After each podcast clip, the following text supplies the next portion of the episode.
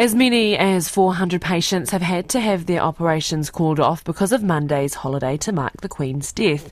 The impact varies across the country, with some hospitals only doing a quarter of their planned surgeries.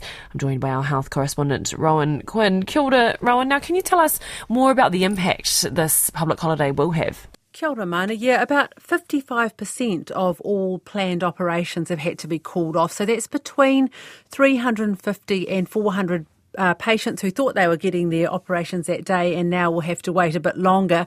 This is for what they call planned care or it's so-called non-urgent care. So it's things like hip operations, maybe hysterectomies, a gallbladder removal, people getting their tonsils out.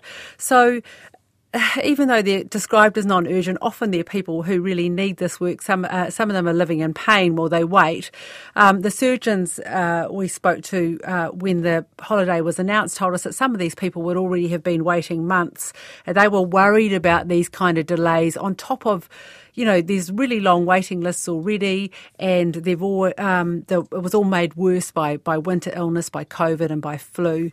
Um, Te Whatu Ora have told us that uh, the what they've decided to do on the public holiday is all about a balance of um, giving staff a break and trying to get as much care done as possible. So there are a lot of staff still working, and the impact, as you said there, sort of varies by region. So some hospitals are only able to do a quarter of the operations they thought they were going to be able to do, and others are able to manage three quarters.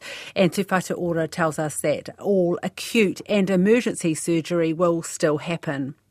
And just quickly, Ron, what's happening with the task force that is supposed to be sorting all of this out?